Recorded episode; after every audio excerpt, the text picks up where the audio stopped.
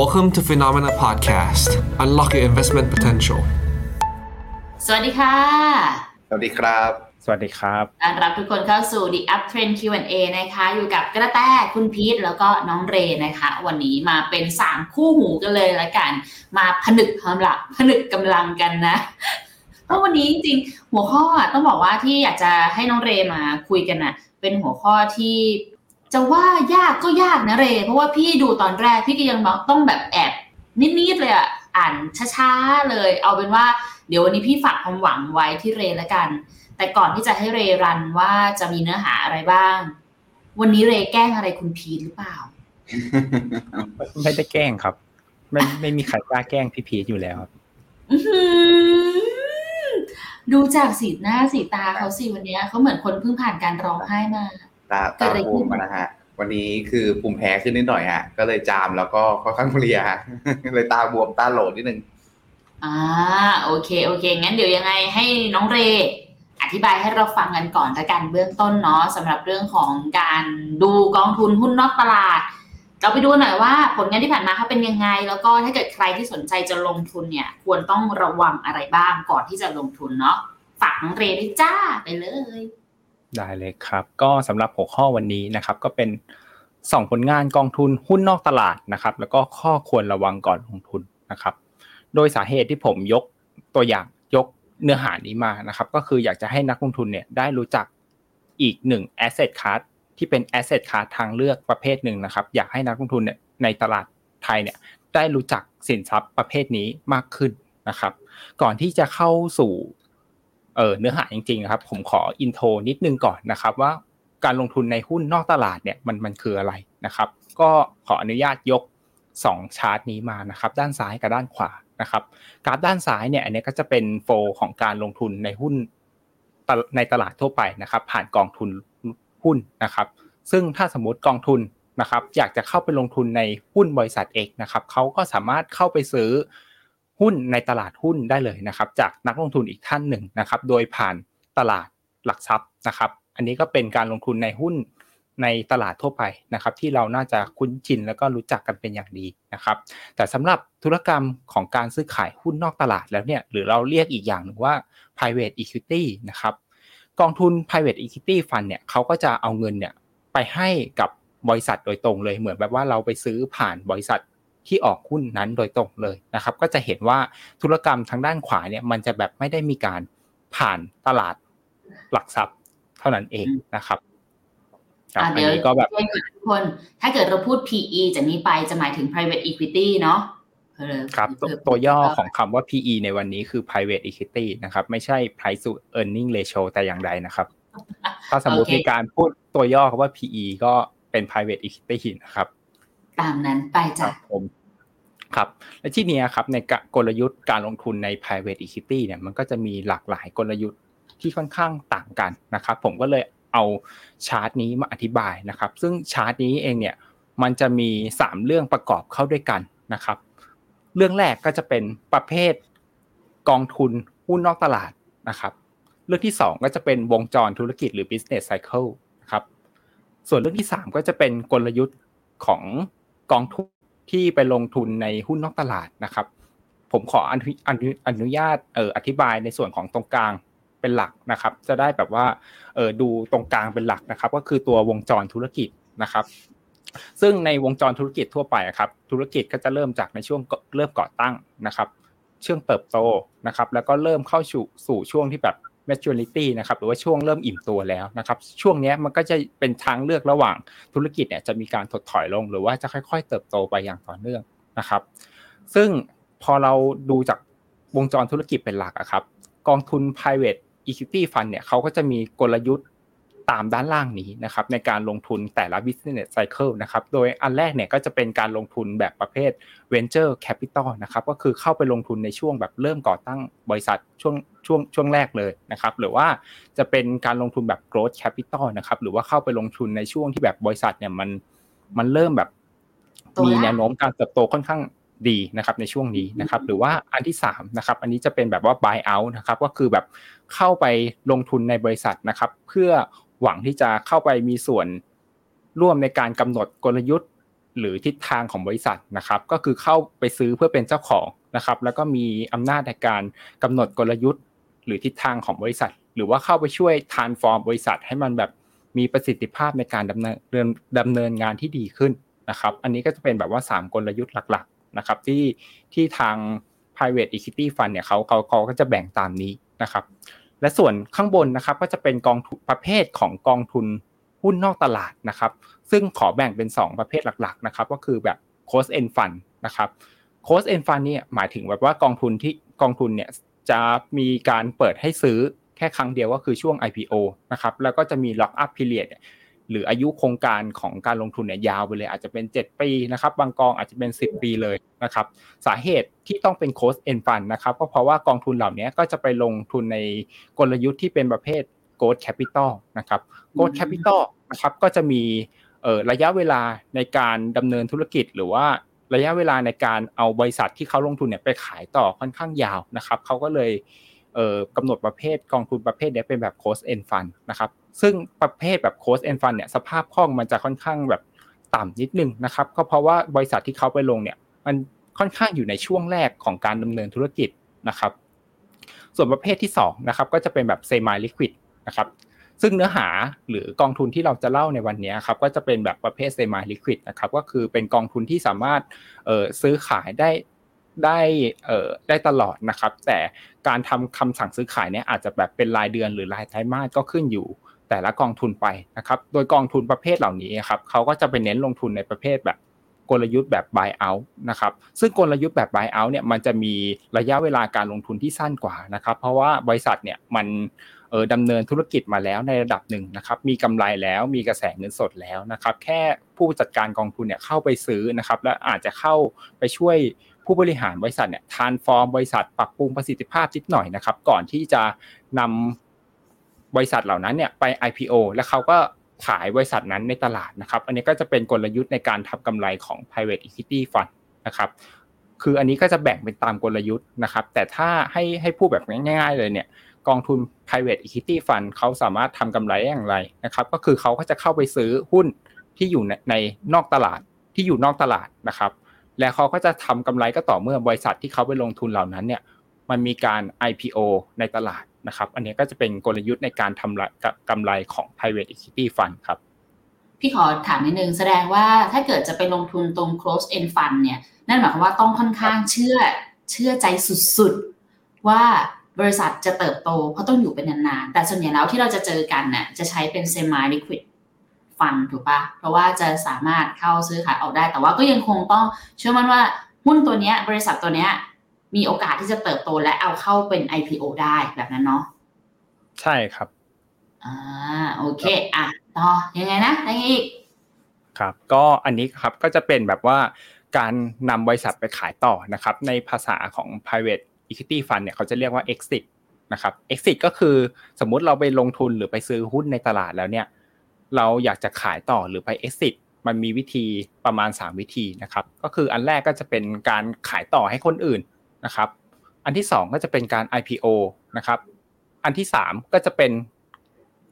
การที่มีบริษัทอื่นนะครับ เข้ามาซื้อกิจการของหุ้นหรือบริษัทที่เราถืออยู่ หรือว่า take over ไปนะครับ ซึ่งพอมาดูกราฟด้านขวาครับ ก็จะเห็นว่าสัดส่วนของการทำแบบว่า IPO ครับ ก็อยู่ที่แท่งสีฟ้านะครับ ก็ประมาณ1ใน3นะครับ การไปขายต่อให้คนอื่นนะครับ ก็1ใน3เช่นเดียวกันนะครับ หรือว่ามีคนเข้ามาซื้อกิจการไปเนี่ยก็1ใน3เท่านั้นเองนะครับ ก็จะเห็นว่าสัดส่วนในการ exit เนี่ยมันค่อนข้างกระจายกันนะครับ ในแต่ละวิธีนะครับ แต่เออแต่วิธีที่ private equity fund เนี่ยเขาจะโฟกัสนะครับเขาก็จะโฟกัสในการทำ IPO หรือว่าแท่งสีฟ้านะครับ เป็นหลัก เพราะว่าการ IPO เนี่ยมันจะได้ valuation ที่ค่อนข้างแพงกว่า การที่มีบริษัทอื่นเนี่ยหรือว่าคนอื่นเนี่ยเข้ามาซื้อนะครับก็เพราะว่าหุ้นที่มีการจดทะเบียนในตลาดหลักทรัพย์แล้วเนี่ยมันก็จะมีสภาพคล่องค่อนข้างสูงนะครับแล้ว valuation มันจะดีกว่า แล้วการทำกำไรของการ exit ด้วยวิธี IPO เนี่ยมันก็จะสูงกว่าเนื่องมาจากว่า valuation มันค่อนข้างดีกว่านั่นเองนะครับ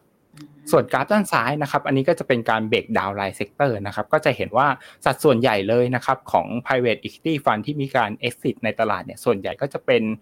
sector ที่เกี่ยวข้องกับเทคโนโลยีนะครับแล้วก็พวก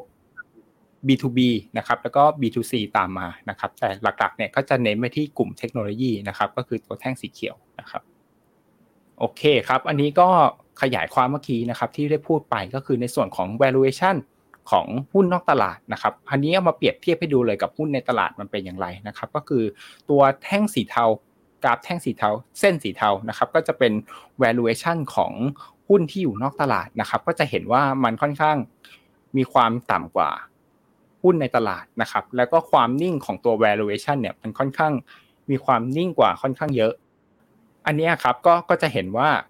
เมื่อไหร่ก็ตามเนี่ยช่วงที่ตลาดมันผันผวนนะครับ ตลาดหุ้นมันผันผวน เราก็จะเห็นว่า valuation ของหุ้นในตลาดเนี่ยมันมีความค่อนข้างแกว่งขึ้นแกว่งลงนะครับ แต่พอมาดูในส่วนของสีเทาครับกราฟมันจะค่อนข้างนิ่งกว่า นะครับ เพราะว่ามันไม่ได้มีไม่ได้มีอารมณ์หรือว่าความรู้สึกของนักลงทุนเนี่ยเข้ามากระทบต่อ valuation ของหุ้นนอกตลาดมากแต่อย่างใดนะครับ เราก็เลยทำให้เห็นว่าเอ้ยกองทุน private equity fund หลาย ๆ กองในบ้านเราเนี่ยที่มีการนำมาขายเนี่ยมันค่อนข้างมีความผันผวนที่ค่อนข้างต่ำนะครับ เมื่อเทียบกับหุ้นในตลาด อันนี้ก็เป็นสาเหตุหนึ่งที่เอามาอธิบายให้ดูนะครับ แล้วอันนี้ครับมันก็เป็นอีก กราฟหนึ่งนะครับ ที่สามารถบ่งบอกหรืออธิบายได้ว่ากองทุน private equity fund เนี่ยเขาทำกำไรอย่างไรนะครับ เวลาที่ fund manager private equity fund เนี่ยจะไปหาดีลหรือหาบริษัทเข้ามาลงทุนนะครับเขาก็จะไปซื้อที่ valuation แท่งสีเทานะครับ และเขาก็จะขายใน valuation ที่แท่งสีฟ้าเมื่อบริษัทมีการ IPO แล้วก็จะเห็นว่า valuation ที่เขาซื้อกับ valuation ที่เขาขายเนี่ยมันค่อนข้างมี upside พอสมควร นะครับอันนี้ก็เป็นอีกหนึ่งสาเหตุที่ทำให้การลงทุนใน private equity fund เนี่ยมันมีผลตอบแทนที่คาดหวังค่อนข้างสูงกว่าการลงทุนในหุ้นในตลาดนะครับ ครับผม อะไปต่อจ้ะแสดงว่าตอนนี้ข้อดีของกราฟ อันเนี้ยที่เห็นเลยคือ ราคามันจะค่อนข้างนิ่ง ถูกไหมใช่ครับ ถ้าสังเกตง่ายๆเลยครับ เออ มันนิ่งเกินไปไหมง่ายเลย อย่างอย่างแบบในปี 2020นะครับช่วงที่เฟดมีการลดดอกเบี้ยเยอะๆ หลังจากช่วงโควิดนะครับก็จะเห็นว่า valuation ของหุ้นในตลาดกราฟแท่งสีฟ้าเนี่ยมันก็มีการปรับตัวขึ้นมาค่อนข้างสูงนะครับแต่ในขณะเดียวกัน valuation ของหุ้นนอกตลาดเนี่ยมันไม่ได้มีการปรับตัวเพิ่มขึ้นมาด้วยนะครับแต่พอผ่านพ้นช่วงดอกเบี้ยต่ำเข้าสู่ช่วงที่เฟดมีการเริ่มขึ้นดอกเบี้ยเนี่ย valuation ของหุ้นในตลาดมันก็ปรับลงนะครับปรับลงค่อนข้างแรงเลยนะครับจากเนี่ย20 เท่าลงมา 12 เท่า แต่ valuation ของหุ้นที่อยู่นอกตลาดเนี่ยมันไม่ได้มีการแบบปรับตัวลงแรงเหมือนกับหุ้นในตลาด อันนี้ก็เป็นอีกหนึ่งสาเหตุนะครับ ที่ทำให้ความผันผวนของหุ้นในตลาดเนี่ย มันค่อนข้างต่ำกว่าหุ้นในตลาดครับ อืมโอเคเข้าใจเด็กมันอธิบายว่าการที่กราฟนี่เป็นว่ามันไม่ได้เหมือนกับภาพการลงทุนในตลาดเนาะที่มันมีอารมณ์นักลงทุนภาวะตลาด ให้มาวิเคราะห์เยอะ ถ้าเกิดเป็นแบบตัวนอกตลาดเนี่ย เราก็จะรู้ว่าบริษัทคงเติบโตไปได้ ดีเหมือนเดิม ก็ปล่อยไป ตามนั้น ราคาก็เลยจะนิ่งๆมามาเก็บพอไปอะไรอย่างนี้ถูกไหมใช่ครับอ่าโอเคงั้นเริ่มเก็ตละงั้นเริ่มเก็ตละเอ้าแต่ว่าพี่อยากเห็นจังเลยอะราคาแบบนี้แล้ว performance ของการลงทุนในหุ้นนอกตลาด มันดีมันมันดีขนาดไหนอะมันมีแต่ดูเหมือนจะขึ้นอย่างเดียวเลยเนี่ย อย่างอย่างในบ้านเราก็มี ประมาณ 2 กองทุนนะครับ ที่เป็นกองทุน private equity fund ประเภท semi liquid นะครับก็เดี๋ยวเอาตัวอย่างมายกให้ดูนะครับ ก็จะมี 2 กองนะครับ ก็คือกองกอง private equity fund A นะครับ แท่งสีส้มเส้นสีส้มนะครับ แล้วก็อีกกองหนึ่งเป็นเส้นสีน้ำเงินนะครับ ก็จะเห็นว่า performance 1 ปีย้อนหลังเนี่ยที่ที่หยิบ 1 ปีมานะครับ เพราะว่ากอง 2 กองเหล่านี้มันมีการ เพิ่งเริ่มจัดตั้งได้ไม่นานนะครับก็เลยหยิบ performance ได้ยาวสุดประมาณ 1 ปีนะครับก็จะเห็นว่า performance 1 ปีของกองทุนประเภท private equity fund เนี่ยมันค่อนข้างนิ่งนะครับแล้วก็ให้ผลตอบแทนที่เป็นบวกด้วยในช่วง 1 ปีที่ผ่านมานะครับแต่ถ้าไปเทียบกับกองทุนหุ้นที่ที่เป็นที่เป็นการลงทุนในหุ้นในตลาดเนี่ยก็จะเห็นว่ากองทุนหุ้นในตลาดเนี่ยมันมีความผันผวนกว่าค่อนข้างมากนะครับแล้วก็ performance เนี่ยก็ติดลบด้วยนะครับในช่วงหนึ่งปีที่ผ่านมาครับ ไม่ฟังดูมันมีแต่ข้อดีอะราคาก็นิ่ง ผลตอบแทนก็ดี มันมีความเสี่ยงบ้างไหมเนี่ยการลงทุนในตัว private equity อะแน่นอนครับ คือผลตอบแทนที่ค่อนข้างสูงขนาดนี้นะครับ และความผันผวนต่ำมันก็มีอะไรบางอย่างที่เราต้องแลกมานะครับ ถ้าไปดูในกราฟเนี่ยก็จะเห็นว่ากราฟแท่งเส้นสีส้มกับสีน้ำเงิน มันจะค่อนข้างนิ่งนะครับ มันเหมือนแบบว่าความถี่ของข้อมูลเนี่ยคนละชุด กันนะครับประเภทนี้ครับมันจะมีการ mark to market หรือว่าประกาศ NAV เนี่ยเป็นรายเดือนนะครับบางกองอาจจะเป็นรายไตรมาสนะครับอย่างเส้นสีส้มเนี่ยก็จะมีการ mark to market เป็นรายเดือน เส้นสีน้ำเงินก็จะมีการ mark to market เป็นรายไตรมาสนะครับมันก็เลยทำให้ความผันผวนเนี่ยมันมันดูแบบเหมือนว่าจะต่ำกว่านะครับสาเหตุที่เขาต้องมีการประกาศ NAV เป็นรายไตรมาสเนี่ยเพราะว่าหนึ่งเลยเนี่ย สินทรัพย์หรือว่าหุ้นนอกตลาดเนี่ยเขาไม่ได้มีราคาตลาดที่นักลงทุนซื้อขายในตลาด และเอาราคาเหล่านั้นเนี่ยมา mark to market ได้นะครับกองทุนหุ้นนอกตลาดเนี่ยเขาจะต้อง mark to market โดยการทำ valuation สินทรัพย์ที่เขาไปลงทุนเองนะครับแล้วก็ประกาศมูลค่ากิจการออกมา แล้วก็ตีคำนวณเป็นเอ่อเป็น NAV หรือเป็นมูลค่ากองทุนนะครับ ซึ่งราคาที่เขาทำ valuation มาเนี่ยอันนี้ก็ fund manager ก็เป็น คนทำเองนะครับ แล้วก็เอามา mark to market เอง ซึ่งจะต่างกันกับกองทุนประเภทที่เป็นแบบหุ้นในตลาดนะครับ ที่สามารถใช้ราคาซื้อขายในตลาดเนี่ยเข้ามา mark to market ได้เลยนะครับ อันนี้ก็เป็นแบบอีกอีกหนึ่งข้อดีที่ทำให้ความผันผวนเนี่ยมันมันดูน้อยกว่านะครับ แต่อย่างไรก็ดีเนี่ยในการ mark to market เนี่ยมันก็มีมีข้อที่ควรระวัง เดี๋ยวเราไปไปเล่ากันตอนท้ายนะครับ ว่ามันคืออะไร เออเราเลยก็ได้ถ้างั้นน่ะ เพราะจริงๆอะถ้าสนถ้านักลงทุนสนใจจะลงทุนกองนี้แล้วเออเขาควรต้องทุนเหมือนกันอะหรือว่าจริง ๆ แล้วเรนมีคำแนะนำให้กับนักลงทุนก่อนไหมคนที่เขาสนใจต้องทำยังไงบ้าง หรือต้องแบบเรียนรู้อะไรบ้างสำหรับตัวกองพวกนี้ ครับสำหรับกองพวกนี้นะครับ ก็จริง ๆ ก็อยากจะให้เข้าใจกลยุทธ์ในการลงทุนแล้วก็การทำกำไรของกองทุนประเภทเหล่านี้ก่อนนะครับว่า มันค่อนข้างมีข้อจำกัดค่อนข้างเยอะนะครับ อย่างเช่นในเรื่องของสภาพคล่องนะครับ อย่างที่บอกไปก็คือมีการประกาศ NAV แบบเป็นรายเดือนนะครับ หรือว่ารายไตรมาสนะครับ ดังนั้นแล้วเองเนี่ยการที่นักลงทุนจะมีการทำคำสั่งซื้อ หรือคำสั่งขายเนี่ยมันก็จะไม่ได้สามารถทำคำสั่งซื้อได้ทุกวันเหมือนกองทุนหุ้นในตลาดทั่วไปนะครับสิ่งที่นักลงทุนต้องแลกมาเลยเนี่ยสำหรับการลงทุนใน private equity fund เนี่ยก็คือ สภาพคล่องของนักลงทุนที่สูญเสียไปนะครับ คือนักลงทุนเนี่ยเวลากดสั่งขายกองทุนแล้วปุ๊บเนี่ยอาจจะแบบไม่ได้เงินมาภายในทีบวกห้าหรือว่าทีบวกหกอะไรนะครับ อาจจะรอแบบไปเป็นเดือนเลยกว่าจะได้เงินกลับมา อันนี้ก็คือสิ่งที่นักลงทุนต้องแลกไปสำหรับการลงทุนในกองทุนประเภท private equity fund นะครับแสดงว่าถ้าเกิดใครจะลงทุนกว่านี้คือต้องมองภาพยาวๆ มีสภาพต้องต้องรับกับสภาพคล่องแบบต่างๆ แบบนี้ได้ถูกไหมต้องวางแผนดีๆเนาะเรใช่ครับ มีอะไรคำแนะนำเพิ่มเติมไหมก่อนจะไปเข้าสู่ข้อควรระวัง ครับก็เดี๋ยวเดี๋ยวขอไปในสไลด์ต่อไปก่อนดีกว่าครับโอเคอ่าเธออ่านไงจ๊ะเตรียมอะไรมา ได้ครับ อันนี้ก็ขอดึงภาพยาวๆของ performance หุ้นนอกตลาดมาให้ดูนะครับ อันนี้เป็นดัชนีหุ้นนอกตลาดนะครับ ที่จัดทำโดยบูมเบิร์กเส้นสีขาวนะครับ อันนี้คือเทียบตั้งแต่ช่วงปี 2008 นะครับ เทียบกับหุ้นในตลาดก็คือตัว S&P 500 ก็จะเห็นว่า performance ของ ดัชนีที่เป็นกองทุนหุ้นนอกตลาดเนี่ยก็ทำผลผลงานได้ค่อนข้าง outperform หุ้นในตลาดนะครับก็ annualized return เนี่ยก็อยู่ที่ประมาณ 11%นะครับถ้าหากเทียบกับตัว S&P 500เนี่ยก็อยู่ที่ประมาณ 8.8%นะครับก็จะเห็นว่าในระยะยาวเนี่ยการลงทุนใน private equity fund เนี่ยก็ทำผลผลการดำเนินงานได้ค่อนข้าง outperform หุ้นในตลาดนะครับอันนี้ก็เป็นในส่วนของของตัว performance นะครับแต่ถ้ามาดูในส่วนของตัวเอ่อความเสี่ยงขาลงหรือว่าตัวดอดาวนะครับก็จะเห็นว่าหุ้นนอกหุ้นนอกตลาดนะครับก็คือกราฟดอดาวอันกลางนะครับก็จะเห็นว่าทำดอดาวได้ค่อนข้างต่ำกว่าหุ้นในตลาดนะครับก็คือช่วงปี 2008 เนี่ยดัชนีหุ้น ดัชนีกองทุนที่ลงทุนในหุ้นนอกตลาดเนี่ยก็ทำดอดาวอยู่ที่ประมาณลบ 25%นะครับแต่พอไปดูในส่วนของหุ้นในตลาดเนี่ยก็คือตัว S&P 500 เนี่ยก็ทำดอดาวประมาณลบ 55%เลยทีเดียวนะครับก็จะเห็นว่าตัว private equity fund เนี่ยหรือว่าหุ้นนอกตลาดเนี่ยมันค่อนข้างมีดอดาวที่ค่อนข้างไม่ได้ลึกมากนะครับเมื่อเทียบกับตัวการลงทุนในหุ้นในตลาดนะครับพอมาดูอีกวิกฤตครั้งล่าสุดนะครับที่ผ่านมาก็คือช่วงโควิดนะครับกองทุนหุ้นนอกตลาดเนี่ยก็ทำดอดาวประมาณลบสินะครับแต่ในขณะที่กองทุน ที่ลงทุนในหุ้นในตลาดเนี่ยก็ทำดอดาวประมาณลบสามสิบห้าเปอร์เซ็นตนะครับอันนี้ก็เป็นอีกหนึ่งข้อดีที่ที่เอามาให้ให้ดูนะครับ ก็คือเออผลตอบแทนคาดหวังสูง แต่ความผันผวนต่ำนะครับโอเคครับสรุปเลยว่า เราเอา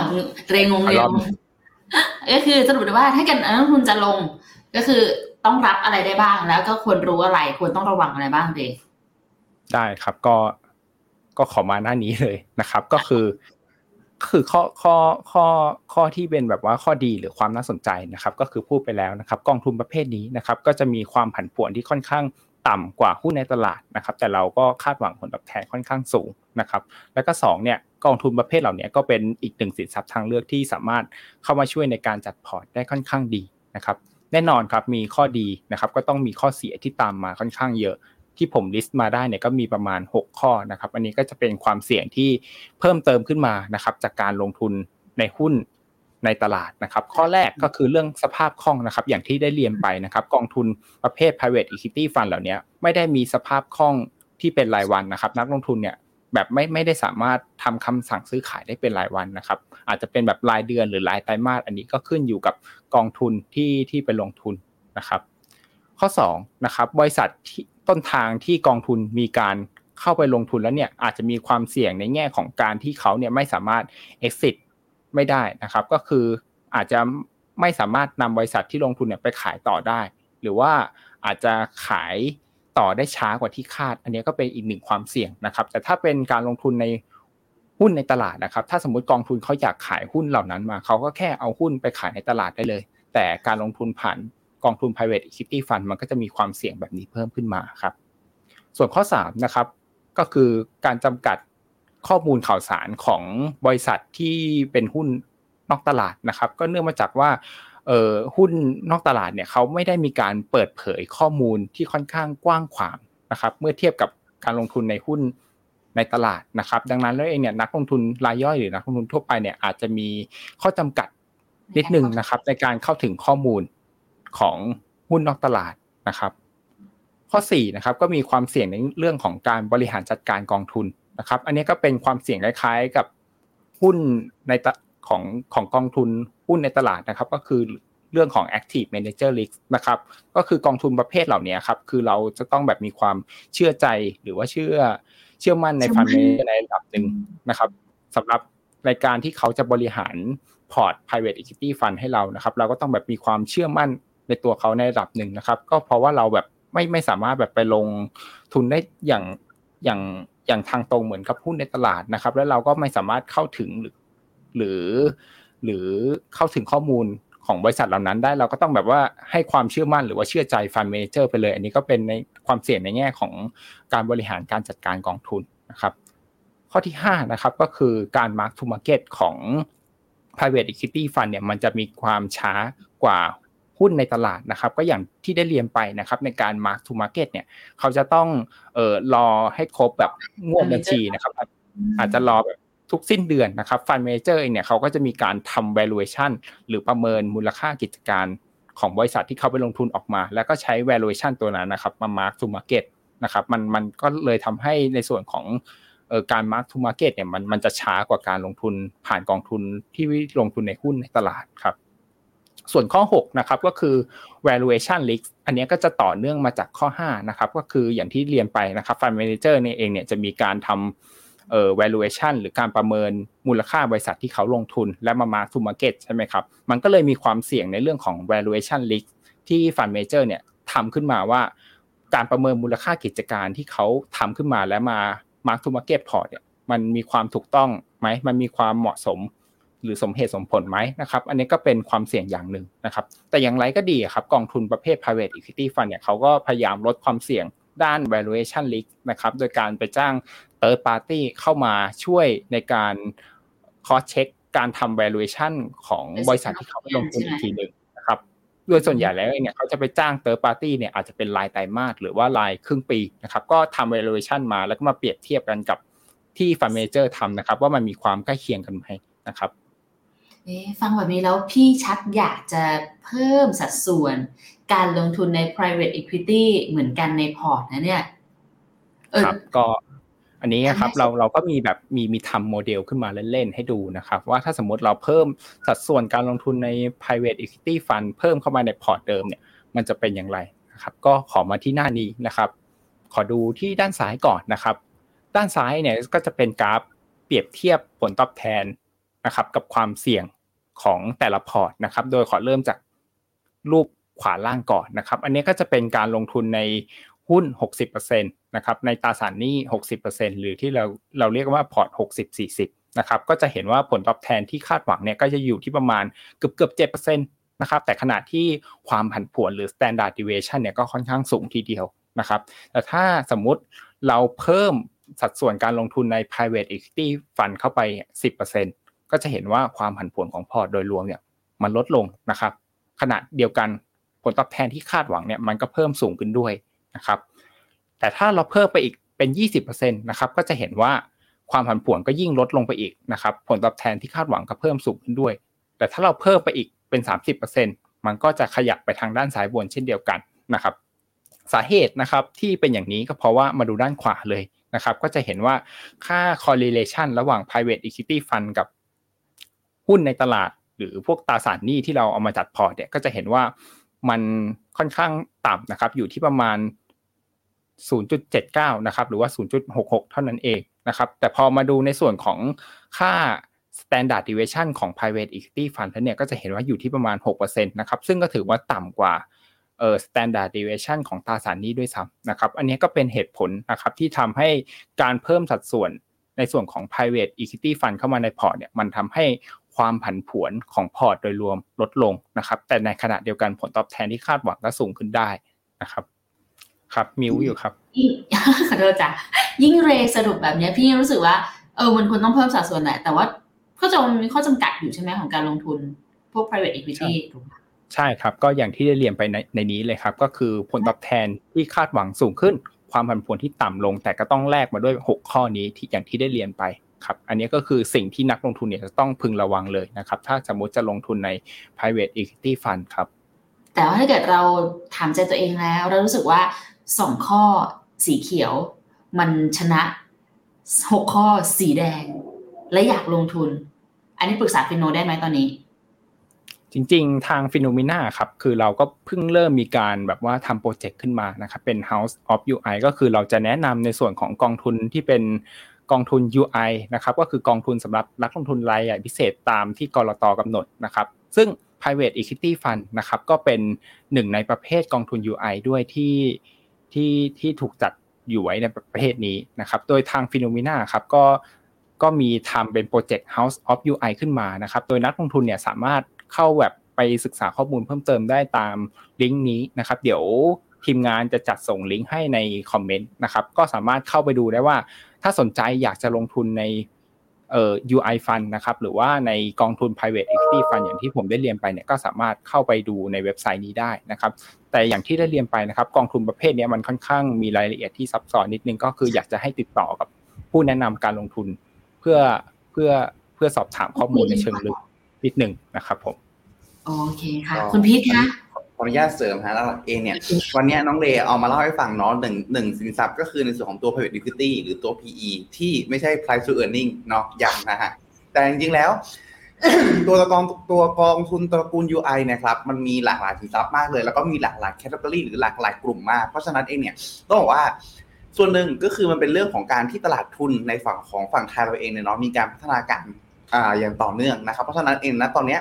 เราก็เลยจะได้มีโอกาสการลงทุนที่หลากหลายเพิ่มเติมมากขึ้น จากเดิมทีที่ณตอนนี้ฮะถ้าเราลงทุนอะไรก็ตาม ถ้าเราสรุปโดยย่อเลยก็คือธรรมชาติเนี่ยกองทุนในไทยประมาณสัก 99%ฮะมันอยู่ขาลองบนลี่คือ คือถือซื้อแล้วถือเฉยๆ แต่การที่ทางกรตเองเขาสามารถให้ในส่วนของตัวกอง UI เหล่านี้เข้ามาขายเพิ่มเติมมากขึ้น ก็คือมีการผ่อนคลายเชิงกฎระเบียบเพิ่มเติมมากขึ้น หรือนำในส่วนของตัว ตัวตัวกองทุนที่มีความซับซ้อนเข้ามาขายเพิ่มเติมมากขึ้น ก็มันเป็นข้อดีฮะเป็นข้อดีในแง่ที่ว่าทำให้นักลงทุนอย่างเราเองเนี่ยเหมือนมีอุปกรณ์เหมือนติดดาบปลายปืนติดมีปืนชนิดใหม่ๆมีอาวุธชนิดใหม่ๆที่จะอ่าใช่ฮะที่จะสามารถมาใช้ในส่วนของตัวอ่าออกมาใช้ในการลงทุนได้ เช่น ในที่เนี้ครับอย่างที่น้องเลพูดถึงก็คือมี private equity เนาะในส่วนของตัว PE อ่าถ้าในตระกูลที่แบบเป็นสินทรัพย์ใกล้เคียงกันก็อาจจะเป็นพวกตัว private real estate เช่น ในส่วนของตัวอสังหาริมทรัพย์ที่คล้ายๆกับตัวหุ้นเนาะแบบเป็น private หรือ private credit ก็คือคล้ายๆ ตราสารหนี้ แต่เป็นกลุ่ม private ก็คือไม่ได้ list เนาะรวมไปถึงตัวนึงอ่าเป็นตัวหนึ่งที่ต้องบอกว่าผมค่อนข้างชอบนะก็คือกลุ่ม life settlement กลุ่มของกองทุนที่ไปลงทุนในส่วนของตัวประกันชีวิตต่อหนึ่ง อันเนี้ยผมชอบพูดติดตลกกับลูกค้าว่าง่าย ๆ ฮะ ลุ้นง่าย ๆ เลยก็คือถ้าลุ้นว่า ยิ่งคนที่ถือกรมธรรม์เหล่านี้ฮะ เสียชีวิตเร็วเท่าไหร่ ผลตอบแทนเรายิ่งมีโอกาสสูงมากขึ้นเท่านั้น ถ้าคนที่ถือกรมธรรม์เหล่านี้เขาไปลงทุนอ่าอยู่ในจุดที่อายุยืนยาวก็อาจจะขาดทุนได้ เท่านั้นเองประมาณนี้ อันนี้คือเป็นอีกอีกทางเรื่องเนาะซึ่งจุดเด่นนะตรงนี้มันคืออะไร มันคือเรื่องของตัวการที่เขาเองเนี่ยไม่ได้มีความสัมพันธ์กับตลาดหุ้นเนาะไม่ใช่ว่าช่วงตลาดหุ้นลงคนจะอายุยืนขึ้น ช่วงตลาดหุ้นขึ้น คนจะเสียชีวิตมากขึ้นก็ไม่ใช่ เพราะฉะนั้นนะฮะมันคือมันคือจุดเด่นของกองทุน UI ในลักษณะนี้ ส่วนหนึ่งเองต้องบอกว่าจุดประสงค์หลักที่นำตัว UI ลักษณะเนี้ยฮะมาพูดถึงมากขึ้น อาจจะไม่ใช่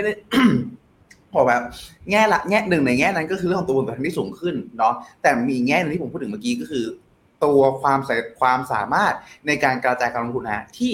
ถ้าเกิดเราเลือกมาใส่ในพอร์ตการลงทุนได้อย่างเหมาะสม เชื่อว่าจะช่วยให้พอร์ตเราเนี่ย stable เพิ่มเติมมากขึ้น นอกจากนั้นนะฮะนอกจากในส่วนของตัว settlement และก็ยังมีในส่วนของตัวกลุ่ม currency หรือในส่วนตัวอัตราแลกเปลี่ยนด้วยซึ่ง อย่างที่เราทราบกันนะฮะอัตราแลกเปลี่ยนเอง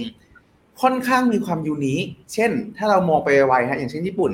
ถ้าเมื่อไหร่ก็ตามที่ค่าเงินเยนญี่ปุ่นอ่อนค่า ตลาดหุ้นญี่ปุ่นมันทำนิวไฮอันนี้ความสัมพันธ์ค่อนข้างตรงกันข้ามเนาะแต่บางประเทศ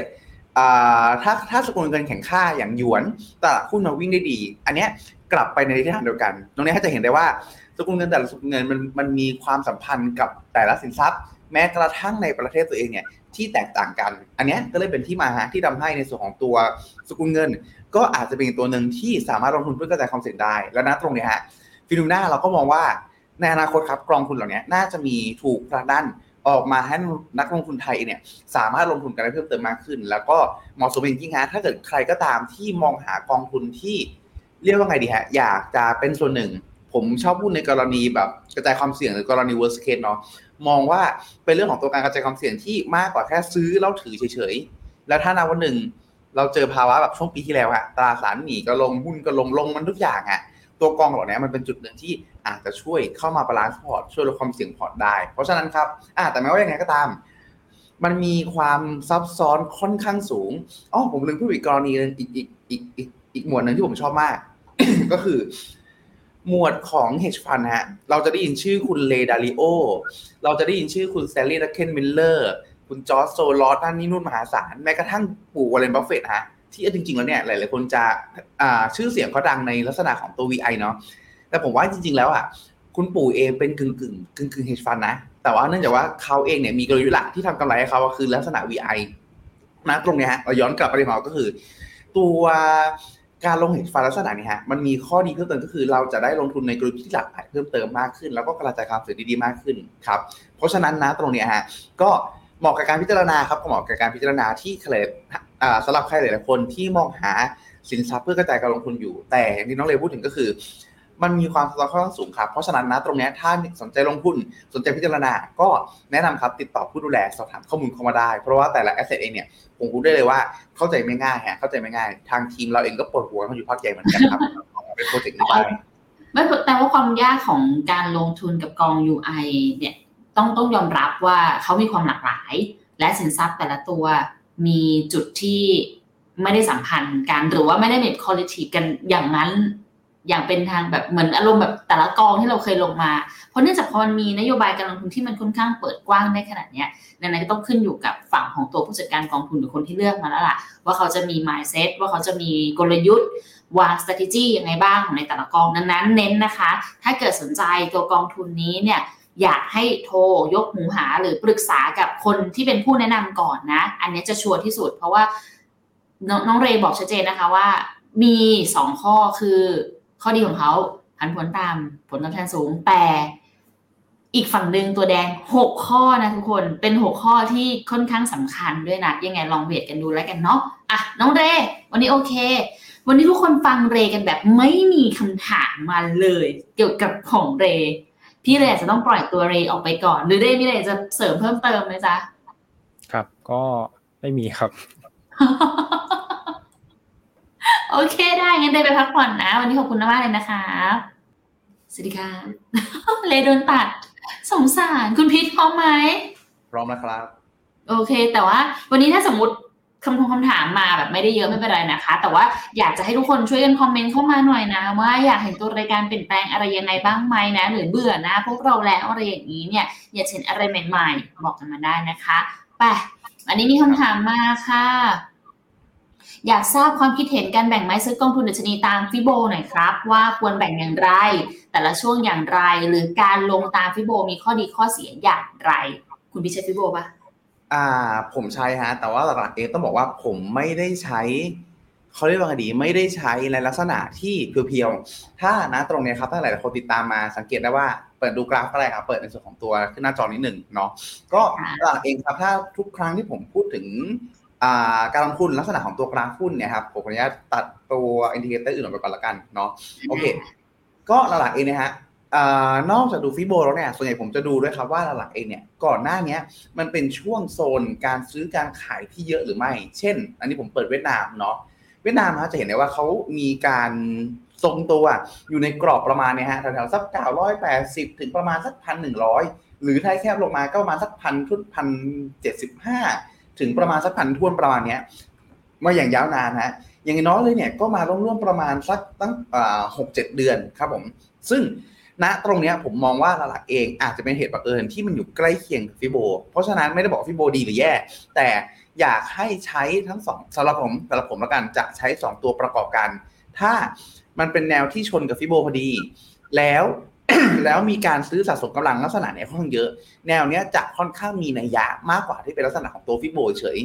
นะครับ ซึ่งถ้าฟิโบอาต้องบอกว่านะตรงนี้จะเห็นได้ว่ามันเป็นแนวหนึ่ง จนถึงศูนย์เนาะแล้วก็มีตัวเลขระหว่างทาง 23.6 38.2 0.5 6.8ลักษณะเนี้ยในเชิงของการใช้ครับต้องบอกว่า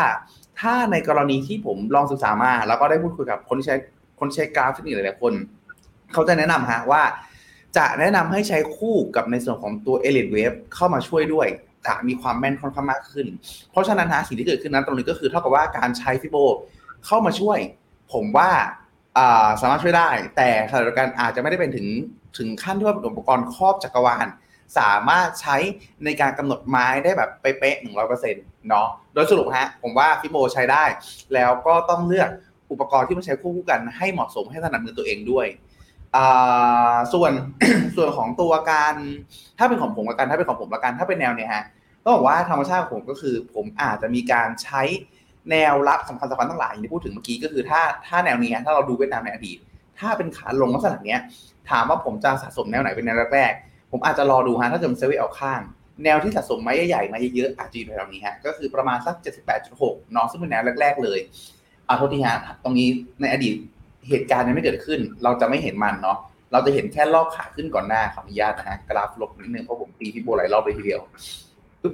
ตรงนี้นะฮะถ้าเป็นกราฟพี่โบรอบรอบรอบที่เราตีจากบนลงล่าง ก็ ขอไปครับ ก็จะเห็นได้ว่าครับตรงนี้มันมีแนวรับสองรอบอ่าไม่ใช่แนวรับมีการชนฟิโบ78.6สองรอบ และมีฟอลเบทหนึ่งรอบ แล้วก็มีการยืนได้หนึ่งรอบ ตัวนี้ฮะอาจจะเป็นเป็นจุดหนึ่งที่ผมเข้ามาสะสมไม้หนึ่งถ้าในกรณีที่ณวันนั้นฮะสมมติเราปิดท่อนนี้ไปเลย เราไม่เห็นเลยว่าตลาดทุนเวียดนามจะไปยังไงต่อ ก็อาจจะเก็บแถวๆนี้สักหนึ่งไม้ฮะหลังจากนั้นรอดูแต่ยังไม่เก็บไม้ใหญ่เพราะอะไร เพราะว่าถ้าดูแนวนี้ฮะสิ่งที่เกิดขึ้นก็คือ ถ้าหลุดแนวนี้ลงมาปุ๊บ มันแทบไม่มีแนวอะไรที่เป็นแนวส่งกำลังใหญ่ๆรออีกแล้วจนกระทั่ง 50.6.76 เพราะฉะนั้นฮะสิ่งที่เกิดขึ้นก็คือ ถ้าหลุดแนวนี้ลงมาปั๊บมันมีดาวไซด์ลงมาอีกประมาณสัก 17%เลย ก็เลยอาจจะแนะนำว่าถ้าเป็นส่วนตัวผมอาจจะแนะนำลูกค้าว่าไม้เล็กตรงนี้หนึ่งไม้จนกว่าจะยืนได้ และถ้ายืนได้ค่อย follow by ตอนขึ้นก็ได้ แต่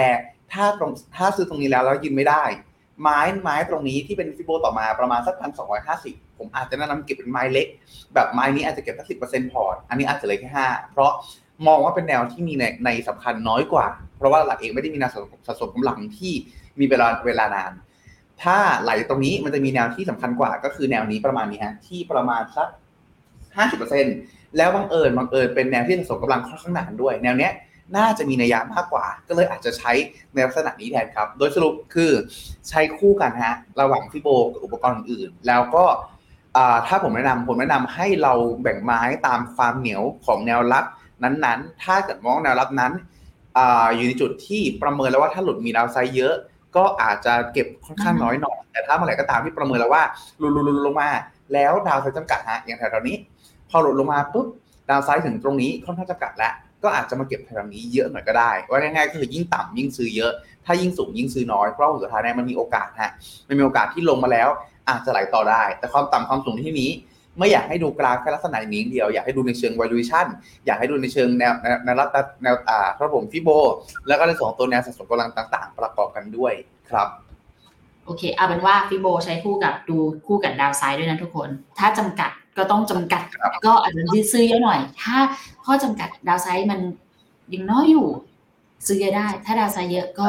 น้อยน้อยหน่อยนั่นเองไปครับผมไปข้อต่อไปนะคะ ทำไมฟินโนมิน่าถึงแนะนำ KKP GNP แบบ hedge คะเพราะอะไรเปรียบเทียบแบบไม่ hedge ผลตอบแทนดีกว่า ถูกต้องครับเปรียบเปรียบเทียบแบบไม่เห็นผลตอบแทนดีกว่าฮะเพราะว่าในส่วนของตัว JP GNP แบบไม่ hedge เนี่ย ก็คือจะได้ผลตอบแทน 2 ต่อเนาะจากในส่วนของตัวค่าเงิน แล้วก็ในส่วนของตัวราคาหุ้นด้วย ผลตอบแทนของตัวตลาดหุ้นที่ KP GNP ไปลงทุนด้วยเนาะแต่ ในกรณี best case ฮะมันคือข้อดีก็คือลักษณะของการที่เราได้เกณฑ์2ต่อ แต่ถ้าแนวตรงกันข้ามครับก็คือ เกิดจังหวะนั้นครับตลาดหุ้นขึ้น แล้วตัวตัวตัวค่าเงินบาทแข็งค่า เต็มที่ก็คืออาจจะขาดทุนกำไรเนาะก็คือตัวหนึ่งบวกตัวหนึงลบหักล้างกันไปขึ้นอยู่ว่าตัวไหนบวกลบน้อยกว่า แต่ทางตรงกันข้ามฮะถ้าในกรณี worst case คือ ตลาดหุ้นมันลง แล้วเงินบาทแข็งค่าขึ้นมาพอดีอันเนี้ยฮะอาจจะโดนสองต่อแล้วความผันผวนแรงกว่าได้ อันนี้ก็เลยเป็นที่มาหาที่ ในพอร์ตกลุ่มพวก All Balance ในส่วนของของตัว goal ทั้งหลายเนี่ย ซึ่งนะตรงเนี้ยเราพยายามเน้นเรื่องของตัวกองทุนที่มีความสม่ำเสมอ แล้วก็มีความผันผวนที่ไม่สูงไปจากกลุ่มมาก เราเลยเลือกเป็นกอง hedge ดีกว่าอย่างน้อยเพลย์เซฟฮะเราให้ตัวมูลค่าหุ้นที่ในระยะยาวเนี่ยเขามีการเติบโตไปเรื่อยๆ มาสร้างผลตอบแทนดีกว่า ส่วนต้นทุนการเฮดต้องบอกว่า ถ้าว่ากันตามตรงครับ การเฮดในช่วงเวลาเนี้ยอาจจะมีค่าธรรมเนียมสูงขึ้นนิดหน่อยเนาะแต่ถ้าเกิดเรากลับเข้าสู่ภาวะปกติเฟดเริ่มลดดอกเบี้ยกำลังงอขึ้นหรือไปต่ออีกนิดนิดหน่อยตัวต้นทุนการเฮดตรงนี้จะค่อยแคบค่อยแคบลงมาแล้วก็จะค่อยๆมีระยะน้อยลงเรื่อยๆ โดยสรุปฮะการเลือกแบบเฮดก็คือเพื่อลดความเสี่ยงของตราแลกเปลี่ยนนั่นเอง แม้จะมีโอกาสเสียขาดทุนกำไรไปบ้าง แต่เราเลือกทาง play safe เพราะว่าตัวพวกพอร์ต All Balance พวกเนี้ยการใช้กอง hedge จะเหมาะกว่า เพราะจุดของหลักก็คือการเน้นความผันผวนให้ต่ำลงมาครับ จริงๆอะถ้าเกิดย้อนไปนิดนึงเงินบาทเคยผันผวนมากๆ มากๆนะทุกคน ดังนั้นเราจะมีช่วงหนึ่งเลยประมาณ แต่ว่าถ้าจำไม่ผิดประมาณเดือนกุมภามีนา จะเห็นภาพชัดเจนค่ะ ว่าถ้าเกิดไม่ hedge ขึ้นมา กองค่อนข้างมีผลลัพธ์ที่น่าดูชมเหมือนกันนะ ใช่ครับอย่างเช่นสมมุติ เราย้อนกลับไปช่วงประมาณเดือนตุลาเนาะแล้วก็ถึงถึงเดือนกุมภาพันธ์ผ่านมา ค่าเงินบาทฮะอันนี้จริงๆคิดแบบนี้ไม่ไม่ถูกต้องเนาะเพราะว่าจริงๆมันต้องกลับข้างกันแต่ว่า ดูไวๆก็คือมีอาจจะมีผลต่อกองทุนได้ประมาณสักสิบสี่สิบสี่เปอร์เซ็นได้ ก็มันเป็นกรณีแบบที่อ่าเป็นกรณี worst case ถ้าคิดที่จะลงทุนในส่วนของตัวกองทุนแบบไม่ hedge เนี่ยก็อาจจะต้องนึกถึงผลที่ตามมาในลักษณะนี้ด้วยครับต้องรับความเสี่ยงของค่าเงินให้ได้นั่นเองใช่เนาะไปต่อค่ะ KKP NASDAQ ค่ะควรชะลอก่อนหรือทยอยลงไปเรื่อยๆดีคะ ถ้านะตรงนี้ฮะเป้าหมายคือการลงทุนระยะยาว จริงๆต้องบอกว่า ผมจะแนะนำเป็นทยอยสะสมน้องในส่วนของตัวการ DCA เพียงแต่ว่าการ DCA อาจจะแนะนำลดลงมานิดนึงเดิมทีอาจจะ DCA เดือนละหมื่นสองหมื่นอาจจะลดลงมาเหลือเดือนละห้าพันถึงหมื่นแทนก็คือลดลงมาประมาณสักครึ่งหนึ่งเพราะมุมมองฟิโนเมนายังมองว่าข้างหน้านะตรงนี้ฮะเป็นเรื่องของตัว recession รออยู่ แล้วในส่วนของตัวตลาดเองอาจจะมีการปรับฐานหรือย่อแรงๆลงมาได้อีกครั้ง แต่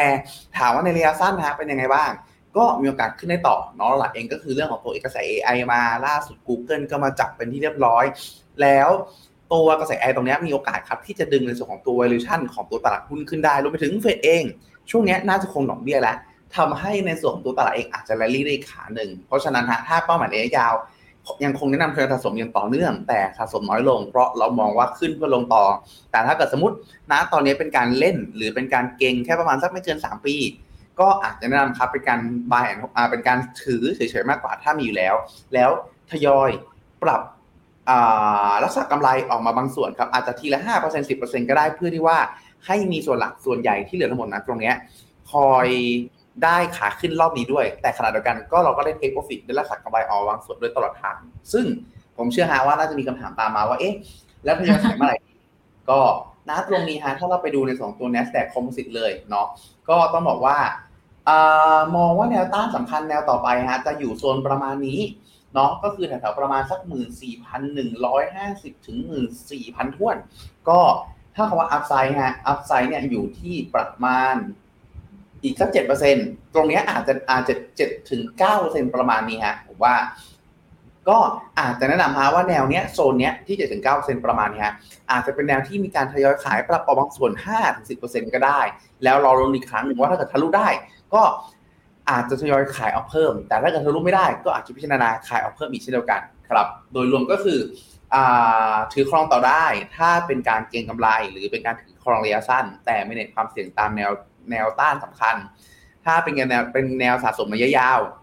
เป็นการ DCA DCA ได้ แต่ DCA ลดลงมาสักครึ่งหนึ่งเพื่อลดความเสี่ยงในช่วงเวลานี้ครับ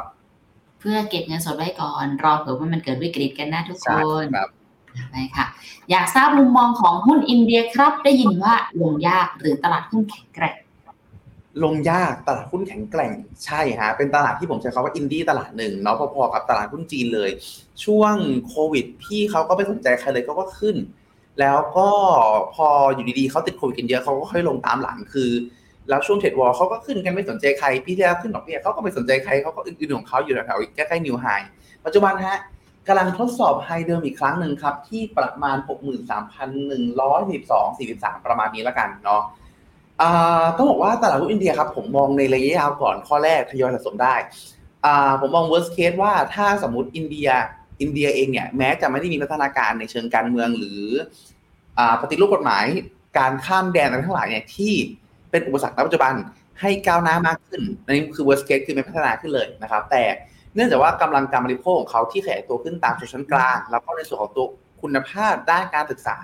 ที่พัฒนาขึ้นอย่างต่อเนื่องนะตรงนี้ครับผมมองว่าอินเดียเองเป็นอีกประเทศหนึ่งที่มีโอกาสเป็น new China ได้ในอนาคต ก็คือเป็นจีนเวอร์ชั่นที่เรามองในเรื่องในอดีตที่แบบมีเป็นประเทศแห่งอนาคตประเทศแห่งการเติบโตนั่นนี่นู่น ลักษณะเนี่ยผมว่ามีโอกาสที่จะเป็นได้ ก็ถ้าใครที่ต้องการที่ชอบการลงทุนแบบลักษณะยาวๆไม่กะ trade หรือเป็นลักษณะของตัวการถือครองเพื่อเป้าหมายแบบเกษียณลักษณะเนี้ยผมว่าอาจจะเจียดสักส่วนหนึ่งของพอร์ตมาลงสักแบบสามเปอร์เซ็นต์ห้าเปอร์เซ็นต์ก็ถือว่าน่าสนใจ เพราะว่าผลสุดท้ายแล้วอีกข้อนึงที่ผมชอบก็คือถ้าจีนมีการความกังวลนักลงทุนสถาบันของ developed market ส่วนมาก มักจะมีการ rotate เงินไปฝั่งอินเดีย แล้วพออินเดียมีปัญหาก็มัก rotate เงินมาฝั่งจีน ตรงนี้ครับเป็นจุดหนึ่งที่ เราจะได้กระจายความเสี่ยงจากในส่วนของตัวฝั่งจีนออกมาเพิ่มเติมด้วยครับในระยะสั้นในระยะสั้นต้องบอกว่าจริงๆเนี่ยถ้าเราดูในเชิง valuation อินเดียแพงค่ะอินเดียแพงแต่ส่วนหนึ่งเองเนี่ยผมมองว่าแพงเพราะมีเหตุผลแพงเพราะผลสุดท้ายเนี่ยจีนเองดูไม่ดูไม่ใช่ไม่มีหวัง ดูมีหวังน้อยลงเรื่อยๆ พอเป็นลักษณะนี้ปุ๊บเงินก็เลยโรเทตหรือย้ายเข้ามาหาเขา ก็เลยทำให้พอมีหวังฮะถ้า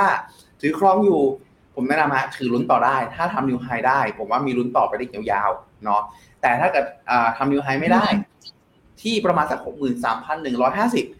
ยืนปิดสัปดาห์ยืนไม่ได้หรือปิดสัปดาห์หน้ายืนไม่ได้ ก็อาจจะนำขายเข้ามาอะไรเล็กๆน้อยๆบางส่วนเพราะอย่างถ้าว่ากันตามตรง ผมก็มีอยู่เล็กๆน้อยๆผมก็มีขายประมาณเกือบครึ่งแล้วในส่วนของตัวอินเดีย เพราะว่า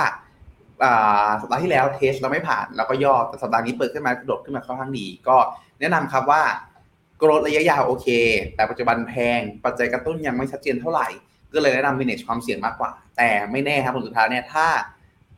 ในเชิงแบบเทียบอินเดียดูโตกว่าจีน แล้วฟันโฟไหลกลับจากจีนเข้ามาอินเดียจริง ตรงเนี้ยอาจจะเป็น catalyst สำคัญแทนที่ปัจจัยเชิงพื้นฐาน แล้วหนุนให้เขาวิ่งต่อไปไกลๆแรงๆก็ได้ ก็เลยแนะนำว่า manage ความเสี่ยงครับในช่วงเวลานี้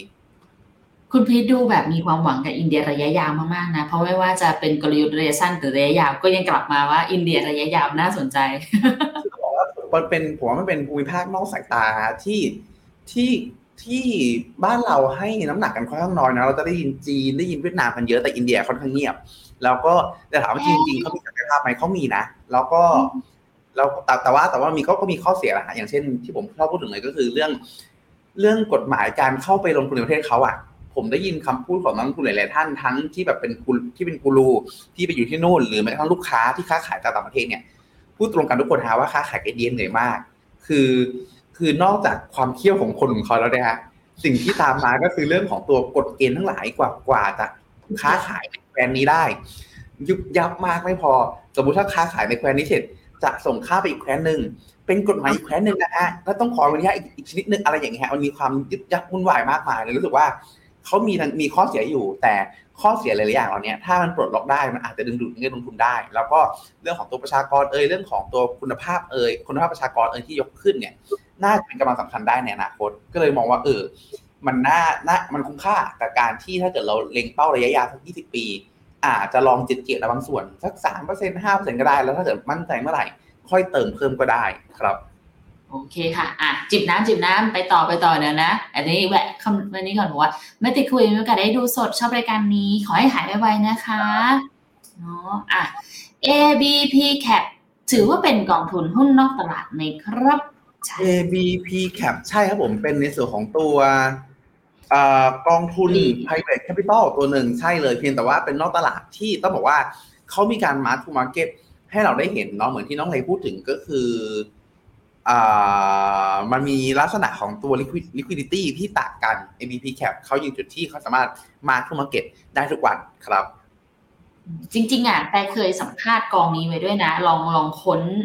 ในอดีตได้มีมีอยู่นะซึ่งจะไม่ผิดจะมาเก็ตท็อปนี่แหละค่ะเออพูดถึงกองนี้ไปค่อนข้างละเอียดเลยลองดูกันทีได้เนาะทำไมเอชถึงดูลงแล้วลงอีกดูหนักกว่าออชัยนาแล้วจีนลด RR กับดอกเบี้ยจะช่วยพี่จีนได้แค่ไหนครับไม่มีมาตรการกระตุ้นเลย คุณพีทพัทยานะขอบคุณมากฮะตอนนี้คือต้องบอกว่าที่ตาบวมนี่ไม่โดนต่อยนะ แต่ว่าบุมแพ้มาฮะวันนี้อ่าแล้วอ่าทำไมอาร์รถอาร์อาร์เราไม่วิ่ง ตอนนี้สิ่งที่ทีมคุยกันฮะ ในส่วนของทาง investment ของทางฟิโนเมนาคือสภาพคล่องบนระบบจริง เงินไหลเข้าสู่ตลาดจริงธุรกิจเริ่มกลับมากู้จริง เริ่มกลับมาทำธุรกิจจริง แต่ประชาชนฮะไม่มั่นใจ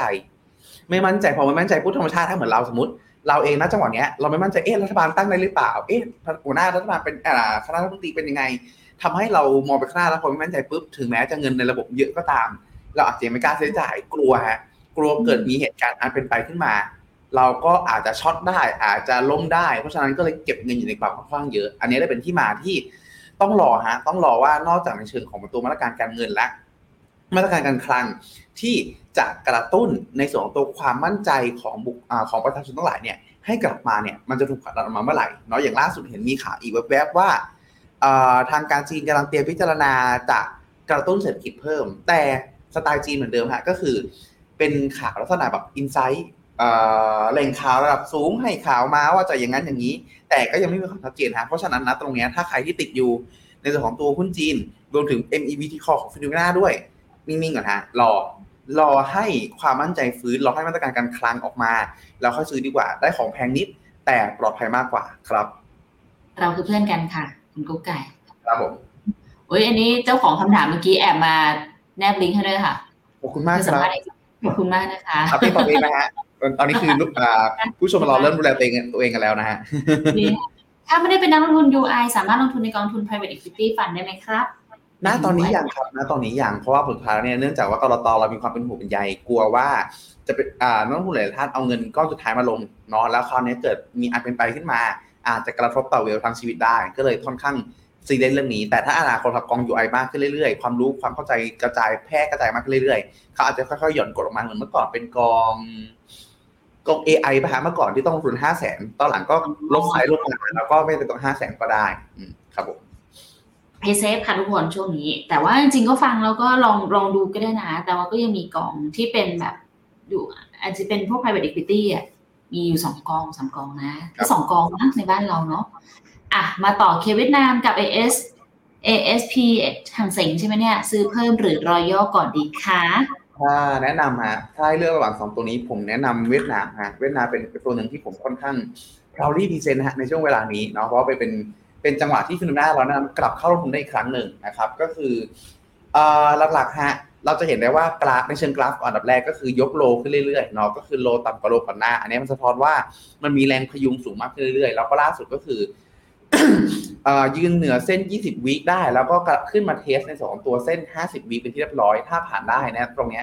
ถือว่ามีโอกาสที่ไปต่อได้ค่อนข้างสูงครับสาเหตุสำคัญฮะที่มาจากนะตรงนี้หนึ่งก็คือเรื่องของตัวการที่เขากระตุ้นเศรษฐกิจมาเรื่อยๆ แต่อาจจะไม่ได้มามือหนัก แต่สองเพราะสำคัญเพิ่มเติมมากขึ้นก็คือมีการลดดอกเบี้ยครั้งที่ 3 แล้วก็เฟดเองอยู่มีแนวโน้มที่จะอยู่ขึ้นดอกเบี้ยแล้ว เพราะฉะนั้นนะตรงนี้ความจะเป็นที่ คนเวียดนามอาจจะคนเวียดนามธนาคารกลารเวียดนามแต่ต้องขึ้นดอกเบี้ยต่อเพื่อกดดันเศรษฐกิจ เพื่อคุมอัตราแลกเปลี่ยนให้ stable ก็น้อยลง เพราะฉะนั้นก็มีมีโอกาสฮะที่จะกระตุ้นเศรษฐกิจได้มากขึ้นล่าสุดรายงานเงินเฟ้อมาก็ออกมาเอาออกมาชะลอลงด้วยเพราะฉะนั้นหลาย ๆ อย่างบ่งชี้ว่าอนาคตข้างหน้าอุปกรณ์ในมือของธนาคารกลางเวียดนามและรัฐบาลเวียดนามมีพร้อมมากขึ้น ก็แนะนำฮะสองสองตรงนี้แนะนำเป็นเวียดนามสะสมดีกว่า ส่วนฮั่งเส็งอาจจะแนะนำว่า รอฮะรอเพราะสุดท้ายเนี่ยแม้ฮั่งเส็งจะเป็นในส่วนของตัวหุ้นฮ่องกงเนาะการหลักก็คือ อยู่ในจุดที่เขาได้รับเอฟเฟกต์จากตัวตัวจีนแผ่นใหญ่พอสมควรรอความชัดเจนแล้วค่อยซื้อสะสมเพิ่มดีกว่าครับ โอเคค่ะ ประมาณนี้ เอาเป็นว่าเวียดนามซื้อหางเสงเป็นการซื้อทางเซ็งรอรอมาตรการการต่างครับโอเค ไปต่อกันค่ะ PC Green เข้าสะสมตอนนี้ได้ไหมก็ทีเดียวกันเลยครับ เพราะว่าหลักๆเองเนี่ย เขามีความแข็งในธุรกิจของเขาเองเนาะจากความเป็น Green Energy แต่ผลสุดท้ายแล้วนะตอนนี้กลายเป็นว่า sentiment โดยรวมมันดูแย่ทั้งหมดฮะเพราะฉะนั้นนะตรงนี้ก็เลยอยู่ในจุดที่ค่อนข้างจะมีโอกาสปรับตัวลงมากกว่าแม้ว่าจะถูกต้องรอฮะต้องรอให้ข่าวลือว่าจะมีการกระตุ้นเศรษฐกิจเป็นจริง ตรงนี้อาจจะถึงจะมีโอกาสกลับมาเรลี่ได้เร็วแล้วก็แรงๆเพราะฉะนั้นระหว่างทางนั้นอาจจะซึมได้ก็เลยยังไม่แนะนำที่สะสมฮะรอมาตรการก่อนดีกว่าครับผม